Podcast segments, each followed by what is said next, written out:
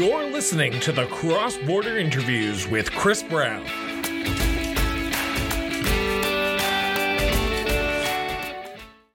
Welcome back to the Cross Border Interviews live special UCP leadership debate recap, where we bring in some guests from across Alberta to talk about the biggest issues that have just gone on.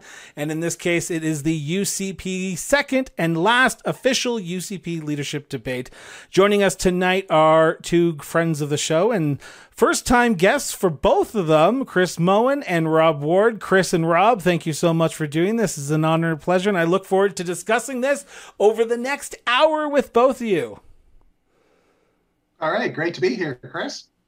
Thank you for having me on. So, for those who might be listening to this later on when we drop the audio version, Chris was the first one who talked there. So, Chris, can I just get you to say hi just for everyone to know who you are? Oh, hi. It's uh, Chris Moen coming to you from uh, Northwest Calgary. And Rob Ward, do the same. Uh, Rob Ward here from Willow Park and uh, excited to talk about this debate and excited to see the results of this whole leadership debate coming up very soon. Yes, yes, yes. So we have uh, some big things that we will need to get through throughout the next hour. But I want to start with this question. I'm going to pose it right to Chris first because we'll do a little bit of roundtable. But Chris, how did you feel that tonight's debate went compared to the first debate in Medicine Hat? Well, first of all, my internet was absolutely clear this time. So the debate came through on my uh, 65 inch 4K TV. I only had uh, one little minor interruption on there. So uh, a big benefit for the for the party that way that they were able to handle the workload. And uh, overall, I thought the debate went uh, went fairly well. You know, it was a little bit on the sleepy side, but that's more or less what the party wants. They don't want a whole bunch of uh, whole bunch of scandals. Nobody wants to. You know, I always remember back to 1984. You had an option, sir, uh, from Brian Mulroney versus John Turner. And I think every every since every time since then, every debate gets compared to that one, and every debate comes up short and there's communications officers and campaign managers that are sitting down having a beer saying, Thank you. We didn't have a John Turner moment. That is so true, so true. Uh, this is a kind of a unique perspective that we're going to be bringing you over the next hour because, as Chris just mentioned, he was watching the debate while Rob was actually listening to the debate. So we have it from two different perspectives of who won it uh, visually and who won it uh, uh, with the audio version. But Rob, what did you think of this debate uh, that just transpired over the last two hours? Well, I think at this point, I mean, we're what are we? Just a few weeks out from the vote, or about a month and a little over a mm-hmm. month. In my opinion, I think a lot of people have already made up their minds for who they're voting for. So this debate to me was an opportunity for people to change minds and to, you know, really put themselves out there. And, you know, we know who the front runners are at this point. I would say with uh, Danielle and Travis and Brian so it was i was really interested to see what the people that were perhaps lower down on the polling numbers how they would make themselves sort of stand out and you know hopefully steal a chunk of that vote. So that's what i was sort of looking for mm. tonight. And i think there was a few moments where you know the people that were polling lower stood out and maybe made people think hey you know what? I kind of like what they said.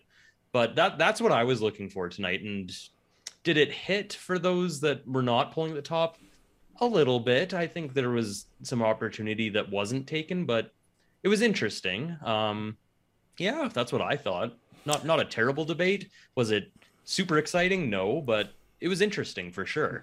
No, and I completely agree with that. But before we get into the debate, I want to pose this question to both of you, and anyone can take it here.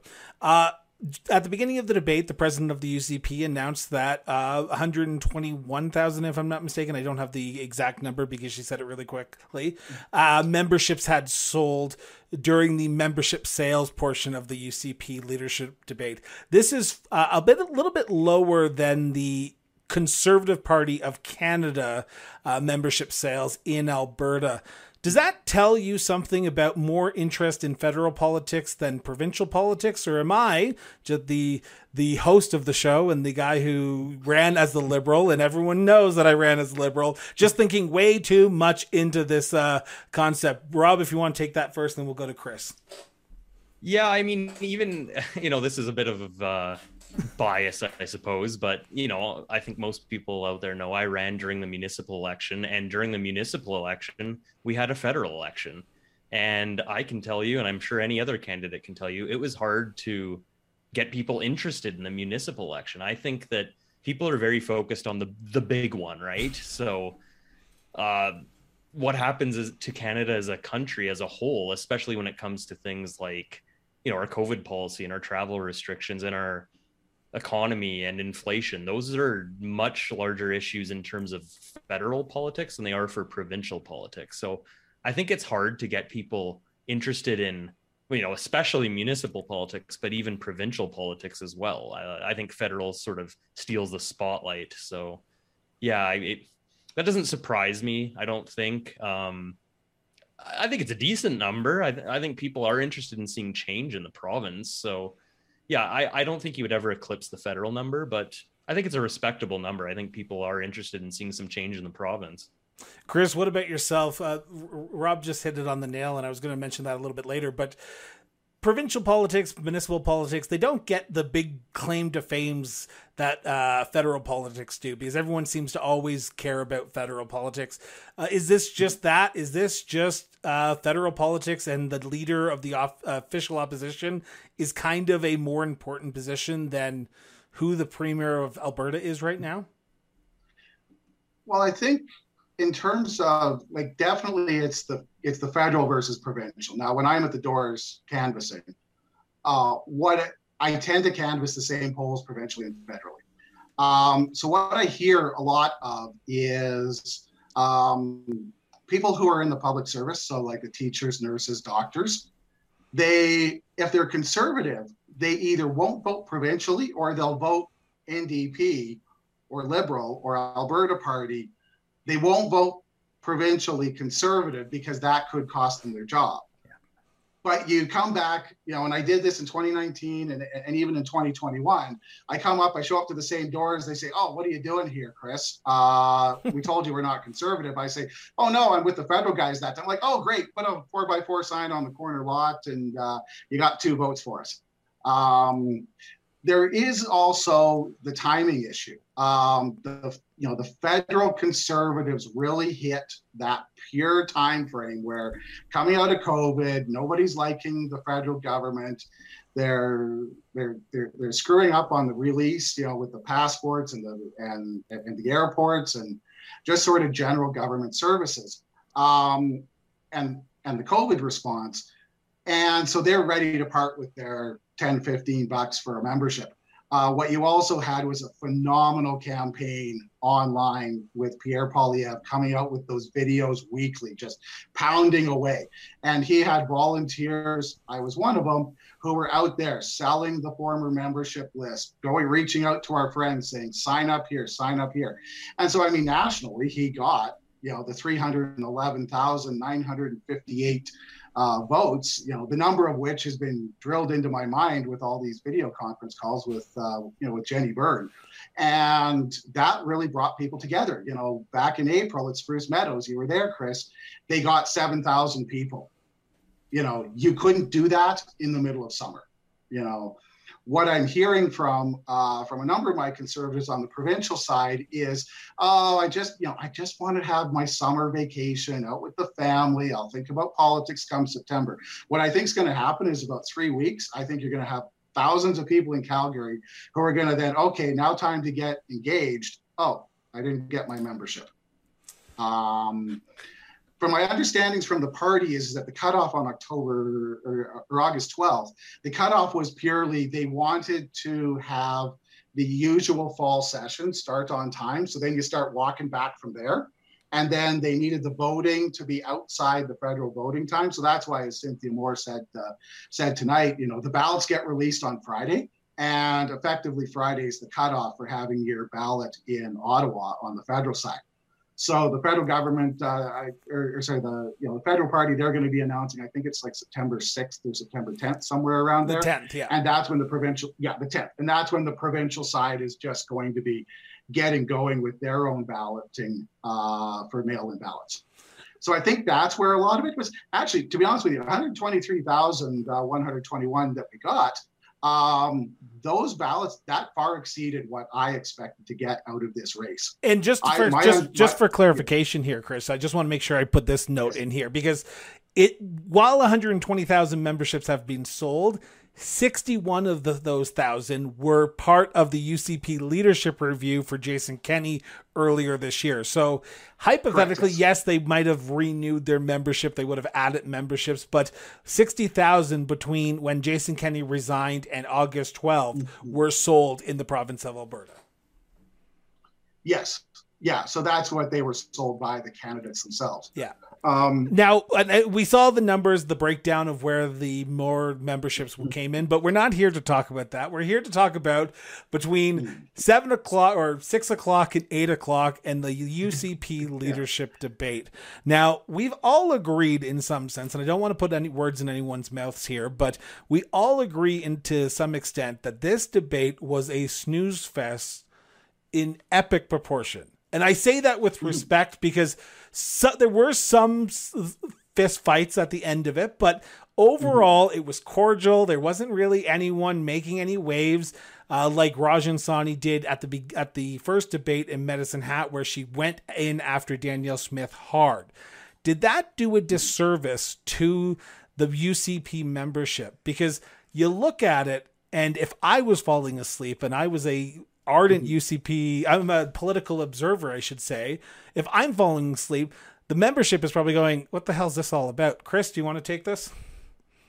Sure. Yeah. So actually, to, to go back to our previous question on on the actual number of memberships cast, if you signed up through, you know, if you signed up to support Danielle Smith, you signed up to support Rebecca Schulz, Travis Toews, Todd Loewen, Leela Aheer, Rajan Sawhney, Brian G if you signed up for them, you're going to vote for them on the first ballot. It's very difficult to say, yeah, I gave you know Rebecca Schulz my money. I'm going to vote for somebody else. So you're looking, and and I would say that even uh, down ballot support, your second or third. If I know your first, I could probably guess who your second, third choices will be because they're in they're basically in two silos. You know, the top of which is Danielle Smith on one silo, silo, the second of which is uh, Travis Toews on the second silo. No, um, understandable. But going back to the debate, yeah. though, did this do a disservice so, yeah, so, to, I mean, the, going back to, the, to, to, to the, the members who were watching, looking for that one-two knockout punch? Because it is a close race. Yeah. I think there's a lot of people saying this is a close race mm-hmm. right now. Did it do a disservice when the only really big fireworks came at about an hour and 45 minutes into the debate between Smith and Toews? Um, it what it would really help out with is the down ballot and deciding, okay, will Brian Jean people go to Danielle Smith or will they go to Travis Toews? Because if everybody's attacking Danielle Smith, does that mean that she stalls out or does that mean that she gets 48% first ballot and then, you know, she doesn't need anybody's down ballot support? Um, so I think that's where it was. Um, what it would also be is if you were some if you is if you were supporting somebody like a Rajan, who would be your second? It's now more likely to be Leela than it would be the others because Rajan and Leela were definitely bouncing off back and forth. One of the other things that I think you know astute people watching are going to look for to say, okay, who are they complimenting? you know, Leela and Rajan, it was like a love fest. They might as well have just had a big old hug uh, halfway through when they were debating one another. And even, you know, Rajan goes after Travis a little bit. Okay. But now you've also got, I think it was Brian Jean, who is also like, oh, yeah, everybody's welcome in my cabinet. Um, the one sort of shocker, and he never took the question, was Travis Toews deciding whether or not he's going to stick around. Um, it took if his third response had been his first response, it would have been okay but it took a while for him, and that was a and that was a mistake on Travis's part, hundred percent. He should have seen it coming. It was in the social medias. It was after the last debate on the, uh, I, I, believe the you know the dark horse debate, the Alberta Prosperity Project. That's where somebody asked him as part of a of a uh, rapid fire question, and he and he flubbed it. Um, so he should have seen it coming, and he should have been prepared for it. I want to I want to get Rob in here for a second because I want to ask this question because this was making a lot of rounds during social media because I know you were listening audio so you probably didn't see what was happening on Twitter because you know Twitter is always correct and everything that goes on in Twitter is exactly what happens. Anyone who listens to the show knows I always tell people to get off social media and actually have a conversation with somebody but here we are. But Rob, the one thing that I saw over and over again on Twitter was the fact that these candidates played defensive this uh, this uh, debate they didn't let smith talk as much as she did yeah. in the first debate and smith looked very and this is from my perspective because every time that they would show her, she looked upset that she only got 45 seconds to respond to a question. Did this, did this, was this a, a, strategic move on the part of the down ballots to say, we're not giving you the airtime anymore. You already have enough. We're going to actually have a debate with just the rest of us? Yeah. Well, 100% it was a strategy move. Because, I mean, when you look back at the medicine hat debate, I think the biggest mistake during that debate was that they gave Danielle Smith the floor she had all the airtime. She talked. And if there's one thing that Danielle Smith is good at, it's talking. She did it for a living. She's very, very good at it. Now, you might not agree with what she says, but when it comes to having a discussion with somebody, having a debate with somebody, she typically puts on a master class. She's very good at it. So I think the other candidates kind of learned from their mistake from the last debate of okay, let's not debate with Danielle all the time because we saw the results of the polls after that debate. Danielle's doing pretty well. So let's let's try to take some attention off of her and maybe, you know, like I said in, in the intro there, there's candidates that are down in the polls that need to make themselves relevant, to make themselves heard so that people know what they stand for, what they're about. And so yeah, 100% it was a strategy move. Danielle, they needed to take the focus off of Danielle if they wanted to have a hope to leapfrog her in the Did polls they? here. Did they though, Rob? Because I, I'm going to be completely blunt here. Doing this this late of the game, this doing this on August, September, August 30th, when memberships have already sold, is it too late in the game to actually say, okay, we're we're gonna actually not pay attention to the front runner anymore because you know memberships have uh, uh, like closed and we can't sell anymore. So let's just talk about ourselves with ourselves and exclude the front runner. Yeah, I mean, in in my opinion, I think it's it is too late. I think that was a seriously fatal flaw in the medicine hat debate. Was everybody wanted to debate Danielle, and uh, like, I'm sorry if I was in that debate, that's the last person I would have called on mm-hmm. because she is a perceived front runner and she's a very good talker. I would have gone after who I thought was in second place so that I could, you know, if it was me, I would have gone after Travis on every single mm-hmm. question. But uh, and, and they learned. Did they, they learn they too did. late? Yep. they they certainly did learn too late but chris on that point but also on this point because it seemed like according to, like as rob said those down ballot candidates who are not in that that top tier of the Jean the smith mm-hmm. the Toews went after Toews more in this debate than i've seen anyone actually go after a potential frontrunner Todd Loewen, he went after uh, Toews in the medicine hat debate, but he took it to him this time, did he not? Uh, he took it to him, but still in this whole debate is it's very much a Todd who from the Calgary perspective. Like Todd Loewen, he's got his loyal following with this, with you know, with the party faithful and the, you know, people like me who go to who go to conventions know all the MLAs. You know, put up a put up a photo of an MLA, they'll be able to tell you their name, their wife's name, and their and their constituency. You know, maybe we call that nerds kids, in this in this show, uh, yeah, Chris. Exactly. We call that nerds. Yeah. I do that with federal politicians. Okay, we yeah. call that nerds. Yeah. Exactly, you know, and other people, you know, like like things that I know about Todd Loewen. Uh, he got kicked out of caucus. He makes really great uh, pancakes or for the for for all the MLAs on those overnighters that they're the all nighters that they pull, and he's in the leadership debate. Um, but from his introductions, like I was always wondering, okay, he never answered the question until the very end why he's in the debate, you know, why he's in this leadership race. And yes, he went after Travis Toews, but Travis Toews actually answered the question.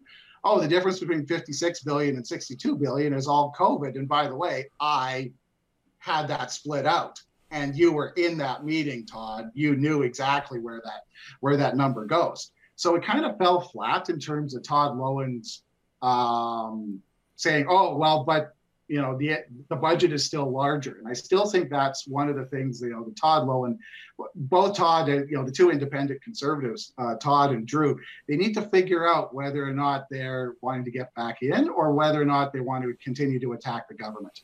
I, I, think, I think Todd, Todd wants back in. Well. Todd wants yeah, back in. It Todd seems like he wants back in. Everyone, like Brian right. Jean said, let's all get him back in at the end of the debate. Yeah, exactly. Yeah. Or at the in the middle of the debate. It's just, I, I still don't understand why he's not. He's literally running for the leadership of the party, and he's sitting yeah. as an independent. But I'm not the president or Jason Kenney or anyone like that. exactly. Um, can we can we take a moment and I, I have to ask this question because I, I felt stupid watching it, but what was with Travis Toews questioning Leela Aheer about arts and culture?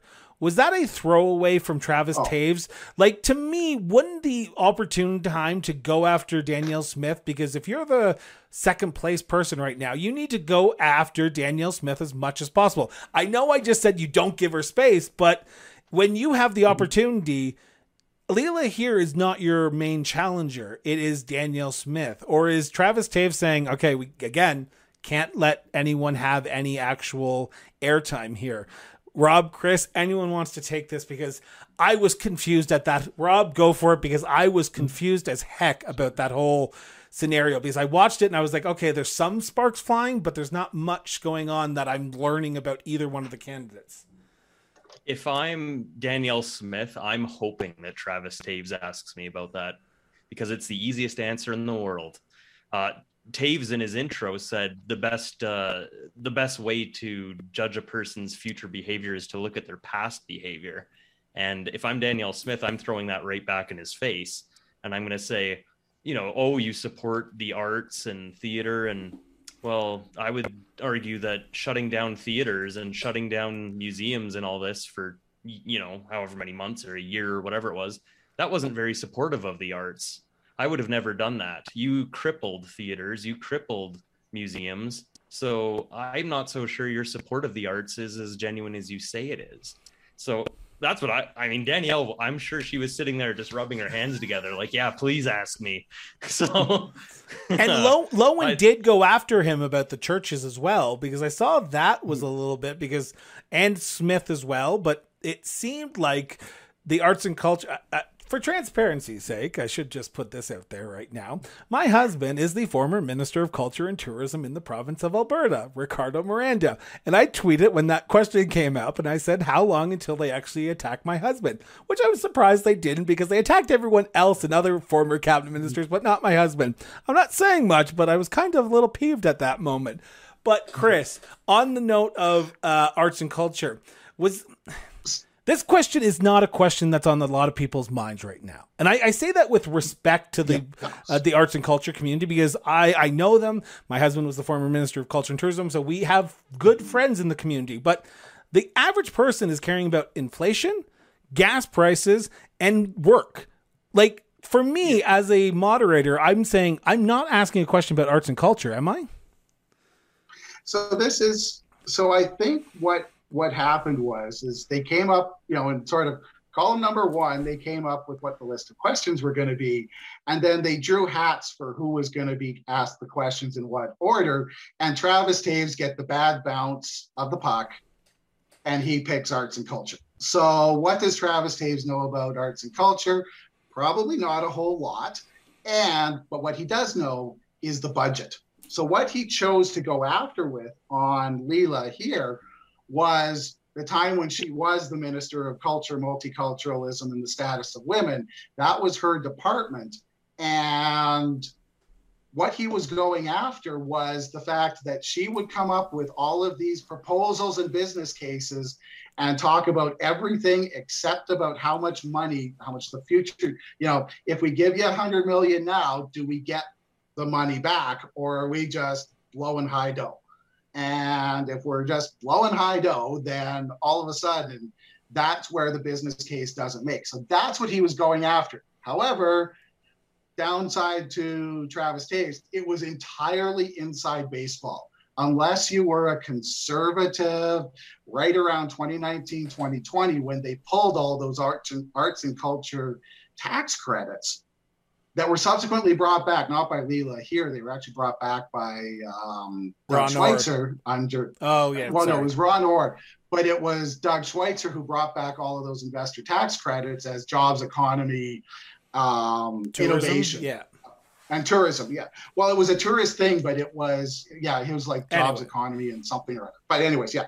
So that's again, the nerds and us are debating again, over yeah. the the title of a cabinet minister. The title of a Chris, this is why we right. bring you on this show from now on because you will keep me sincere about what the name of the cabinet minister was.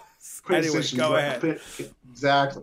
So yeah, so I mean, so that's that's where the exchange was going back and forth. Was Leela Aheer was saying, "Hey, I brought all of this stuff back for the you know for my friends in the arts and culture business," and Travis Toews saying, "Yeah, but your first proposal kind of sucked." Okay. And, There's 20 people in outside of Edmonton who know that and there's 20 people um, outside of uh, Edmonton who are thinking, I'm going to vote on that issue, who, exactly. who are a card carrying member, right? Like, again, I'm not trying to discredit arts and culture here, but if. I'm sitting and watching a debate, because uh, Chris and you and I have uh, disagreed on this a few times, that I think debates are important, but also I think they're for mostly for people who actually yes who are card carrying members and they don't really give two craps because they're already hardened supporters for candidate A or B. Right. But I think there's at least one or two people who are watching that debate who are not decided on who their candidate is yet. Mm-hmm. And I say yet by that like small, insignificant 0.1% of the 121,000 memberships that have sold. Think, okay, I'm not sure. I've got my last two. They're not sitting there going, well, Travis Toews really hit it out of that park on that arts and culture mm. question. So I'm very happy that he yeah. answered it that way because now I'm going to vote for him. Anyway, we could yeah. actually to go ahead. Actually, to go back on that, I think it's actually you know the party when they're on this column, which is the column of let's figure out the seven questions that we're going to ask these people. What were you doing bringing up arts and culture? Yeah. Yeah, it, it just seemed like a really irrelevant question for the concerns of members right now. Mm-hmm. It, that was a strange one. It certainly was. But let's talk about one that wasn't strange, and that's education. Now, I, I, I think it was Sawhney who got this question, if I'm not mistaken, and uh, yes. I, I, feel like Chris is going through his about thirty thousand notes he probably took took during this. But Sawhney got the question, and it you were right because you mentioned this a little bit earlier it seemed like the Sawhney Aheer campaigns are trying to get each other's votes right now because they mm-hmm. there was not a lot of light between the two of them. I'm going to throw it over to Rob first, and then I'll throw it up to Chris. But Rob, what did you think about this uh, this this curriculum debate that they did but didn't really have on the stage? I think what you just said is very accurate that they didn't really have. Yeah. I mean, I that's the part I think of the debate where most people started to fall asleep. Mm-hmm. It was just kind of going around in circles and nothing was really being said of substance. Um, I honestly, I think Brian Jean said probably the most interesting thing about it, where he said, like, you know, he's about autonomy and choice. And he said, you know, we need to have choices for for parents and the people that are in charge. I think maybe it's Travis who said it. The people that are most in charge or most interested in their child's education is their parents themselves. Yeah. So it was, yeah, and there was just, school choice was brought up a few times. Yeah, the right to choose. And Travis talked about the uh, get the transportation to uh, private schools compared to public schools. Um, now we're from Calgary we we don't have a lot of charter schools in this city right now. There are a lot of public schools, but there are a few. But in rural communities, charter schools are kind of big. Private schools are kind of big. Is this playing to the rural base in some sense, Chris? Yeah, so it's playing to the rural base, but also, and I noticed this throughout my uh, policy plenary debates at every AGM. If you want to get your motion passed, find some way of mentioning the phrase choice in education. And the phrase that Travis used, that one's picked up. I've used that at debates, and you win the day by 85%. Um, so that's where he was going with it. So that's why when I was looking at that, uh, I had to step out for a little bit on that portion of the debate. When I came back, yeah, it was uh, it was either Leela Aheer got the original question or Rajan got the question, but I think it was Leela, and then Rajan was in was in um, was in response to it because Leela said, "Sure, I'll give it to Rajan to to, uh, to to debate on." And like, I mean, Leela's biggest thing was, well, let's scrap curriculum implementation Rajan said, "Oh yeah, sure, I agree with you, but then I want to bring in post-secondary." And she kept on trying to pivot to post-secondary, and then the other side kept trying to pivot to to the curriculum, and none of which will get you a single vote in the conservative. Well, it might get you one vote, Conservative Party, because I do know that there are at least two. Um, there are at least two members who are actual teachers and will vote on on the curriculum. But you know, the biggest uh, one of the biggest surprises was suddenly Travis Toews gets in there and he brings up choice in education and he feeds that line about parents being the primary educators of their children. And the place explodes and Jeff Davison's whipping around the corner trying to be, okay, guys, settle down, settle down, settle down. He's running like the whip guy uh, in on, on, the government side, saying, settle down, people, settle down. Um, and then they all come back onto it. What was interesting was Rebecca Schulz was not supposed to mention that. And then as soon as Travis Toews got in there, then Rebecca comes in. She mentions parental choice as well too. She, uh, you know, uh, and then starts to say, well, this is class size and complex needs need to be addressed. Now, Rebecca's got a number of policy points, like she wants to bring in more more educational assistants uh, and uh, more teachers. She also wants to pause only the social studies curriculum. She brought in none of those. I think she was getting worried about using up the number of her uh, of her rebuttal rights. Yeah. And so that's why she didn't jump into there. Uh, Todd Loewen, again, he mentions uh, choice in education, and he gets a little bit, uh, you know, he got a decent amount of claps for it. You know, and then cue Jeff Davison going back saying, "Oh, settle down," and then Travis Toews comes in and just pounds it down with the with the uh, with the crowd that's there, which is kind of interesting because Edmonton, as you know from the from the membership sales, they have the least amount of UCP support by a country mile. And so what I think is, so I was actually kind of surprised that there would be that many supporters. What I think that's telling me is they must have bust in like it was an Oilers game uh, from all over northern Alberta and central Alberta. You know, everybody from Red Deer North. I'm sure uh, Highway 2 is just packed going south now. Um, so with a couple hundred cars from so I'm gonna I'm gonna pose this question because I tried to watch all the debate, but again, I was kind of falling asleep halfway through it because mm-hmm. it wasn't that interesting to me. There was no, like you said at the beginning of this, there was no you had an option, sir. If you don't show up to work, you get fired, Mister Ignatieff. There was no knockout punch for me. Um, so I, I I say this with all sincerity. I don't remember what question was asked to Danielle Smith. Does anyone remember this? Because Exactly. See, the fact that you have to look wow. at it makes you think, yes. what the heck was wrong with this debate? So I know, Chris, you took yeah. extensive uh, notes. So, Chris, what was asked of Danielle Smith in the original question? So Danielle Smith got the question. It was question number seven, so she was last, and it was on energy and the future economy. And so Ottawa that... does not believe in LNG to Europe that Europe is being viable. So okay, that was the question that Danielle Smith got, and then she brought up the German chancellor's trip got canceled by yeah, Ottawa. Now that you've said Stephen it, Chabot it's all coming back. is anti-Alberta what we really need to do is bring in the sovereignty debate. I think you missed it as well too because Danielle Smith was on the sovereignty and that was it. Well, and I think that's what I wanted to bring up here because Danielle yeah. Smith had one talking point this entire debate, and Chris will start yes. with you on this. Uh, not Chris, sorry, uh, Rob will start with you on this. Why?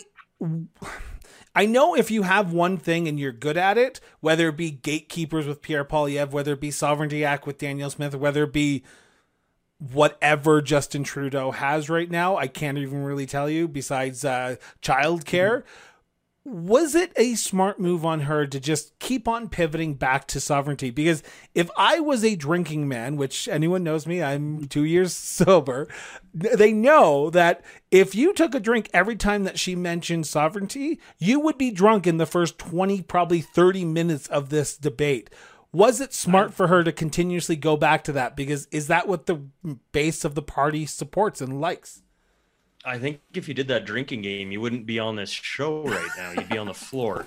But I mean, I could do it drunk. What are you talking about? Thing, the Sovereignty Act thing is hitting, obviously. I mean, she's the perceived front runner. Uh, all the polls show her in the lead. And, you know, I it's working and the opponents know that. I mean, at one point, what was yeah, this was the most interesting part to me about the Sovereignty Act is Danielle Smith kind of went out of her way to say the Sovereignty Act is not about separation. She stated that, and immediately after she said that, uh, Leela Aheer said that it is about leaving Canada, and I'm like, well, hold on, she just said that it isn't. So, like, I thought that was kind of a like, you know, I I think that was a scripted shot that Leela was trying to take, but it just did not hit at all. Um, and I th- I thought a shot that uh, you know, Tra- uh, Loewen took. He said sovereignty is, or no, who said it? Yeah, somebody said sovereignty is unstable and unpredictable. I think it was mm-hmm. who said that. Do you remember? I, I think yeah, I think Yeah, I think it was Toews because it was in the middle of their right. debate of saying which sovereignty act do you support? Do you support the one yeah. that chases away, or do you support the one that gives everyone pipe dreams and doesn't really do anything? And I went, I didn't realize there was two sovereignty acts now. Uh, like yeah, this shows you how much I, out of the loop I was on that part of the debate because I went. Wait. Well, I, I, just thought that was another one. Like if I was Danielle, I would have said, "You may say that the Sovereignty Act is unstable and unpredictable, but I think that, you know, our Prime Minister is unstable and unpredictable. So I think that's why the Sovereignty Act is needed. I, it, it's such an easy platform piece to run on for something like this. Albertans, you know, look at Jason Kenney's leadership vote. Albertans want change. They want, you know, a proper leader in Alberta that's going to stick up for Albertans and make change happen. And it's just, I'll give her credit. It's such an easy thing to run on. It really, truly is. So, yeah, if you're in the lead and your message is hitting, then yeah, keep keep hammering away with it.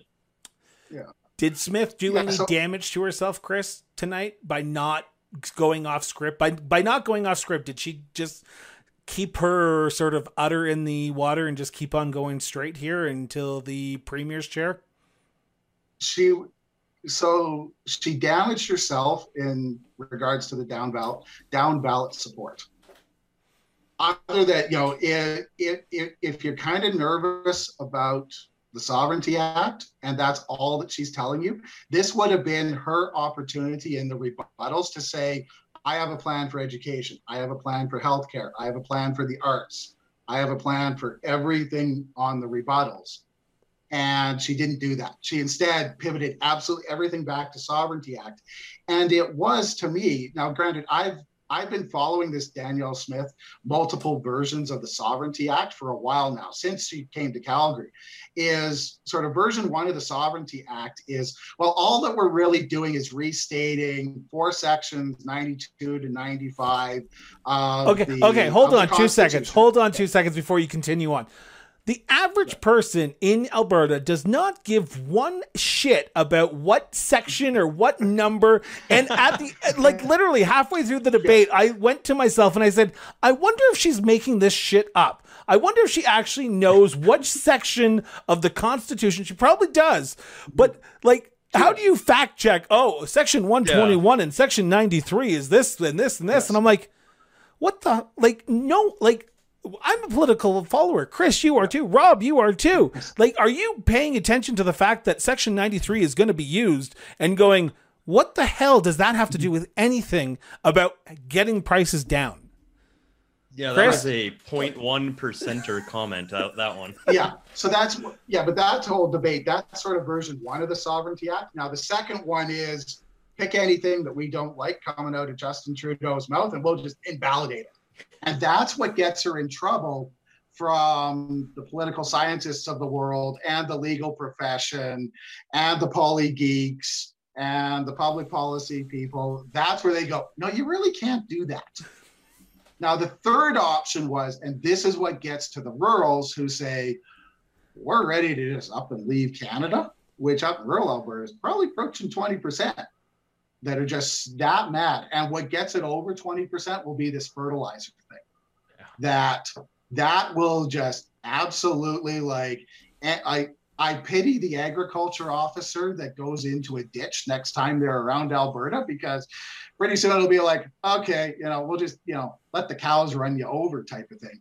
Um, but that's where that's sort of those three versions of the Sovereignty Act. And and Danielle Smith is vulnerable to saying, okay, Danielle, you've mentioned all three of these. Which one is it? And what do you want your Sovereignty Act to do? And if she says, well, it's just the four sections of the Constitution that nobody gives a shit about, then that turns people off of her. Now they're like, oh, well, wait a minute. But if it's like the full separation, or if it's this is going to be the magic pill that's going to make the the agricultural officers go away and off my ditch, then okay, sure, boom, go full Danielle. So I think that's where they were trying to pin her down. She had an opportunity to be uh, down ballot support. Um, what she actually should have gone on, unfortunately, she was dead last in the education debate. Was so Brian Jean agrees with Leela Aheer and uh, Rajan Sawhney on scrapping the curriculum. That's one where I would have, you know, in order for Danielle Smith to, you know, her only room to grow, not her only room, but her biggest room to grow is to go after Brian Jean's supporters and say, no, put me number one. And because of these reasons, because, and what she didn't bring up was Brian Jean's comments about Rachel Notley being brought into cabinet. Like that's a gold mine in rural Alberta. Like that will, you know, if you take a look at, you know, ta- or uh, Jean support, oh, it goes down right around the time when they start bringing that up. And then all of a sudden he starts bringing up the curriculum, which, yeah, they're, you know, it, it, if, if, you're going to find somebody who supports the curriculum, they're also going to be a card carrying member of the, uh, of the UCP. Um, and that's what you need to get to win. You don't need to get the teacher vote. And in actual fact, I would add, uh, to Rajan's and you know and Leela's uh, mistake is in agreeing with teachers. Teachers aren't in the UCP; they're over in the NDP camp. So if you're trying to become premier of Alberta through becoming UCP leader, supporting teachers will not get you a vote. And in fact, it's the alliteration: two-minute Tory teachers from the Redford campaign and from the original um, Ed Stelmach campaign. No. That's what, you know, it was those two minute Tory teachers that brought him into the education fold. Conservatives remember, they will forgive, you know, Danielle Smith for crossing the floor, but they won't forget those two minute Tory teachers that came back and brought in Alison Redford and brought in uh, Ed Stelmach, both of which they everybody around is going, like, what's going on here in the PC party? Um, you you bring up so a yeah, let, good good point here because the the the talk about our lawyers, our healthcare workers, our teachers came up a few times during the debate about the mm-hmm. attacks on them and it and there was no good answer around how we treat our public unions and i say that with respect to our public unions but mm-hmm. um Okay, we see Doug Ford in Ontario, who just won an election with the help of some private unions and some union members. Does this yeah. party not need to switch a switch and say, okay, we saw what Doug Ford did. We need to start extending the olive branch to these unions because while unions are bad according to the UCP, union mm-hmm. members are workers. Union members are Albertans. So should we not extend an olive branch to these unions as well from a conservative perspective? Or what happens in Alberta does not happen, or what happens in Ontario is not what's going to happen in Alberta. Rob, do you want to take that? Yeah, I mean that's an interesting point. I mean, obviously, I look at you know I'm more familiar with the municipal politics, but if you look at the municipal election, uh, the unions were a big influence on it. Um, provincially, it I think it's going to be a very similar story uh, with this next provincial election, and I think there's a perhaps a false assumption that the UCP is anti-union. I don't. I'm sure there are members that you know, of the UCP that are anti-union, but I don't think the party as a whole is anti-union. I think they're more, you know, like I look like I look at an AHS, and I I think they're more. How do I put this correctly? They're not against the workers. They're against, you know, the management and the people above that. The top downs, I, right? I truly don't. Yeah, I truly don't think the UCP is anti-union, and I think they need to do a better job of communicating that. Um, you know, I'm not. Oh, I don't have a membership, but I'm uh, tend to be a conservative supporter, and I, I'm not anti-union. I actually think unions have their place in society, and it's somewhat important because I believe in workers' rights very strongly. I've gone through it myself, where you know bosses have taken advantage of workers, and it's disgusting, quite frankly. So I yeah, I think the the party needs to do a better job of communicating that they're not anti-union. They're you know more they have issue with above the uh, the workers. Yeah. Chris, do you want to jump Yeah, in? so- then we'll turn to our last uh, subject and then wrap up here. Yeah, so I mean, I would I would disagree with Rob on this one. One of the big differences. Um, another podcast has a great uh, long form uh, with uh, Monte McNaughton. Um, we do not talk great- about other shows on this show, No, no. except the I knew you Hurley were gonna Burley. The Hurley Exactly. Burley's good. I, I like the Hurley Burley, so go for it. yeah. So watch with Monte McNaught. So the big difference between Ontario and Alberta is in Ontario, you have very large private sector unions that are very distinct. Unifor private sector union in the auto sector, Liuna in the construction trades. There's a, there's a few others that are big. Those are the ones that went over and supported Doug Ford in contrast to their traditional NDP and or liberal support. In Alberta, like I mean, I'll give you. So I'm in the construction industry. I know Liuna in Ontario. I don't know that uh, that Liuna exists in, uh, and they do uh, like road paving, road construction, cement, that sort of thing. Uh, that's the construction space that they that they work in. I don't know if Liuna. They probably got a shop in uh, in uh, in Alberta. It's not very big. So that's the big thing is, and UCP from the policy conventions, uh, not once but twice, the last two years. Uh, the first year they passed a motion uh, that that said make Alberta a right to work province, you know, which is straight out of the anti-union, like make union membership optional. Um, and then the next year they said, well, we need to change it because nobody knows what the words right to work means. So then they said, well, we're going to re, uh, we're going to change it to make Alberta union membership optional or some sort of plain generic thing. Both times it was a top five uh, debated point on the UCP policy plenary floor. So in Alberta, what what we really have is we have very large public sector unions, very vocal public sector unions, and our private sector unions are almost non-existent. Uh, you know, you have to go to the UFCW, you know, United Food and Commercial Workers. So where does the UFCW pop up? Well, about every 10 years, uh, Safeway stores are shuttered because there's a union strike there, and you have to go somewhere else in order to get your uh, in order to get your groceries. That's where the Alberta Yeah. you know, the average Albertan will see themselves at UFCW. They don't see Unifor or their predecessor CAW. They don't see anything. Um, so consequently, the unions just don't have a big uh, a big impact. Now, where they, they do see things, they see it in terms of HSAA. Okay, we're going to strike. The nurses threaten to strike, shut down your health care. Teachers want to walk over a whole host of things. And that is, you know, so a lot of the average Albertan looks at the unions and they go, we're not really too, you know, I can't take my kid to school. I've got to come up with childcare. My doctor's uh, or my or my healthcare might be impacted negatively. They don't see a positive impact. So hence, yes, the UCP, you know, and Alberta is very anti-union. It could be. We will see, right? Because Yeah. Who knows? Who honestly knows? Because I think there are people out there who do think unions are good. I think there's a lot of people out there who support unions. But uh, would I have a poll in front of me today to say what of the how much of the population is anti-union compared to com- union? I don't, and I think there's not one out there that could prove me wrong.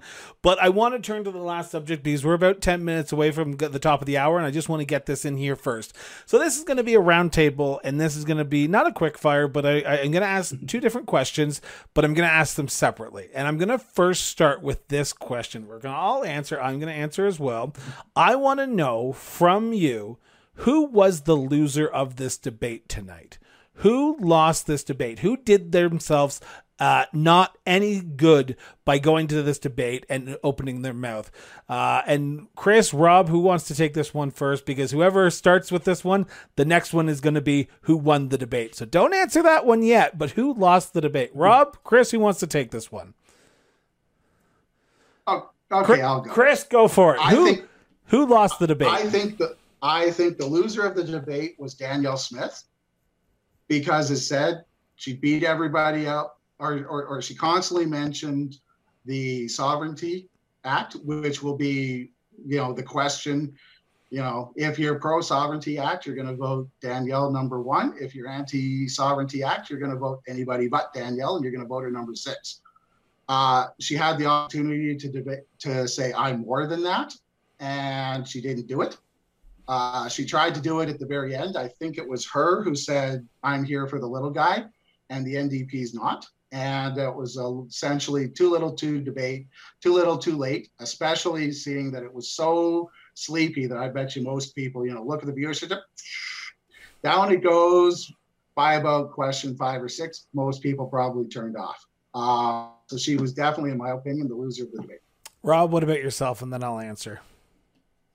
I sounds like a cheap cop out, but I would have to agree. I mean, I I think this was Danielle's chance to, you know, hit a home run, slam it out of the park, and make herself that first ballot choice. And I don't think that he brought anything new to the table. Now, the, on the other side of that, as I said, she's the perceived front runner. So it's a fine balancing act. What you're doing is working. So do you really want to take that big swing and hope that you hit it? Uh, it's tough to say. That being said, she didn't she didn't advance herself in any way. I don't think so it's it's a risk reward, and I, I feel she took the safe path, and we'll see if it pays off. Thank you, Rob. Um, for me, and this is something I mentioned to Chris at the top of the show before we got on here. My lose the loser of the debate, the debate tonight for me was Jeff Davison. I'm sorry. Yeah, I would agree. Date, yeah. I, I, I, I hit this hard in the last debate when the debate is about the moderator, the debate is a lost cause.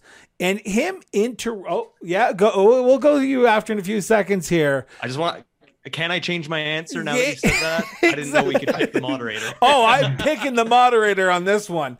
But I'm sorry debates people clap you understand that yeah. you are you're you're not streaming this on CTV or CBC or global where you have to fit it in for 2 hours this is live stream via the internet you get to go as long as you want because that's what happens on the internet. If you go 45 minutes, you go 45 minutes. If you go three hours, whatever, you allow for clapping and you allow for interaction because, okay, don't yell at the, the people on the, the stage, but if clapping is the worst thing that's going on, then allow it. And that's just my own personal opinion. So the tonight loser of the debate was Jeff Davison, and and uh, he's he's a nice guy. He's been on the show before, yeah. but when you I moderated a few debates all online, you let it go for as long as you can because sometimes when you have the internet, you can go as long as you can. There's my well, loser. Go ahead. You're so right, Chris. I mean, we talked about how the debate was boring and to just, you know, silence crowd interaction.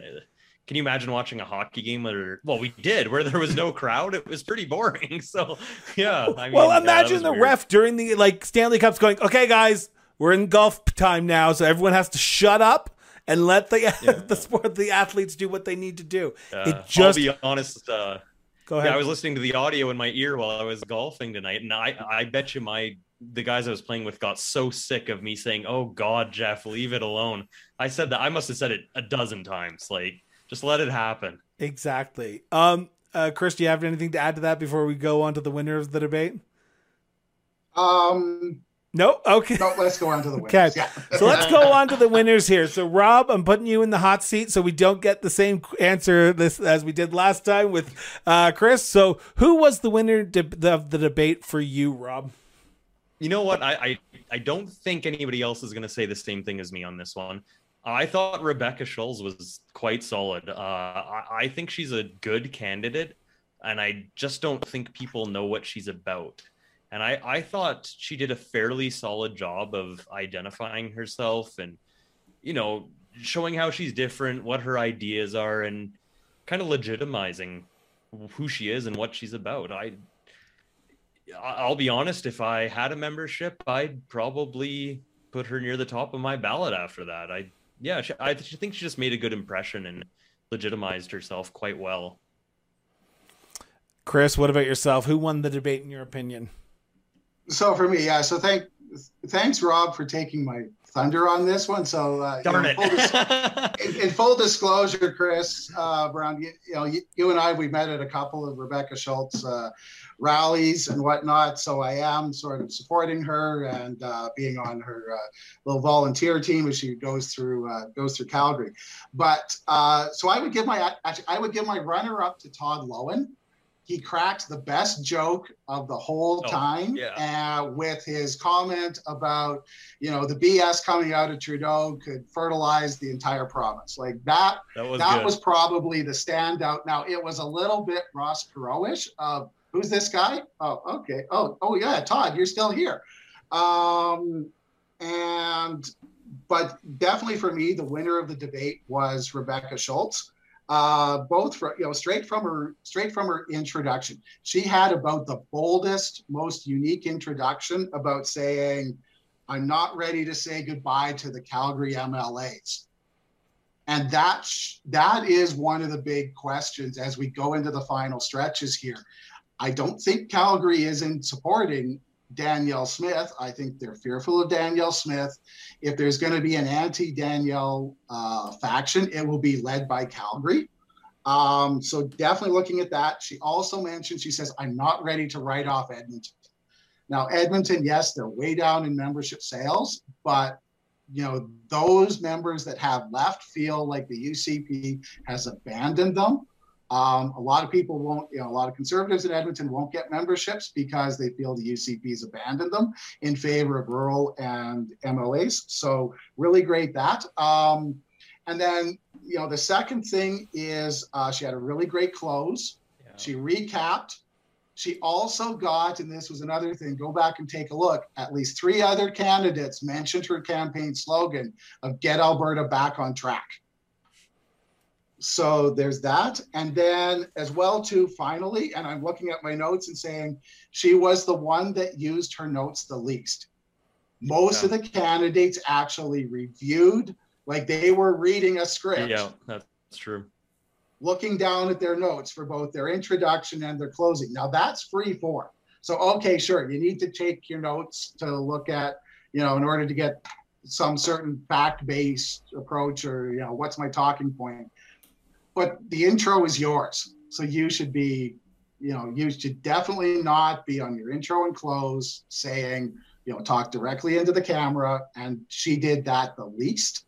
And so for that reason, and for all the reasons that Rob mentioned, I think she won the debate. But I also don't think it's going to really change anybody's opinion because it's all locked in. Now I, am gonna I'm gonna throw a little bit of a curveball at you guys because I think the winner of the debate was Danielle Smith tonight. By not losing fully, by not having a punch landed on her correctly, smack dab, she won the debate tonight. Um, while you cannot talk to the front runner of the UCP leadership race by not asking her questions directly or having that open three minute conversation, by her presence on that stage, even though those 45 seconds rebuttals that she got, she was able to do what she does best. And Rob said it so eloquently at the beginning of the show. She knows how to talk, she knows how to relay a message in a quick 45 second soundbite that at the end of the day, tomorrow morning at the water cooler, someone will be talking about it of, oh, did you hear about this sovereignty act or did you hear about this or hear about that? And at the end of the day, by her being on that stage and not being having a knockout punch by one of the other candidates, she won the debate. And I and I mean that with respect because I think that a lot of the other candidates had some good uh, nights as well, but without without actually losing the debate, she won. And even with all the other candidates not talking to her or bypassing her for all the other second tier candidates, she's she's on her way to the premier's chair if nothing else happens or if she doesn't go on another show and say something stupid. So that is who I believe won the debate tonight. That's just me. Good point. And yeah, if she doesn't host any more talk shows, she may be very well on her way. Yeah. Um, so I, I know I said we'd be an hour. We're at the hour mark. Uh, Chris, Rob, I want to thank you both so much for sitting down with me for the last hour. Uh, I know we've covered a lot. We probably could go on for another hour. And I know I just said Jeff Davison, you can let people talk if you're on the internet. But on this show, we try to cut it off at an hour mark. You hypocrite. Yeah, I know. Ah! uh, Chris, Rob, thank you so much for doing this. It's been an honor and a pleasure to have you both on the show for the first time. And I promise it will not be the last time time to have you both on the show. Awesome. Yes. Thanks. Thanks, everybody. Thanks, viewers. And, yes. Uh, thanks for putting up with uh, the three of us for uh, the last hour on uh, podcast TV, where we do have a choice as Woo! to uh, what portion of YouTube you are uh, you're going to click. And uh, please do click subscribe and uh, like the uh, Chris Brown interviews podcast. I think that's your portion.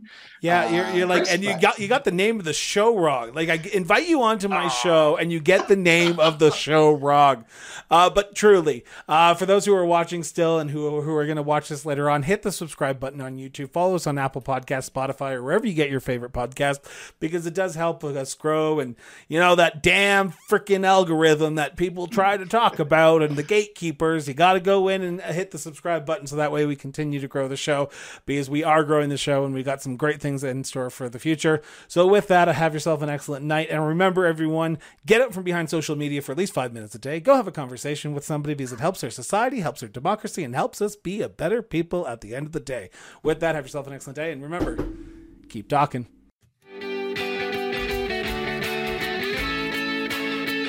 Cross Border Interviews with Chris Brown was produced and edited by Miranda Brown Associates Incorporated. To learn more about us, visit crossborderinterviews.ca.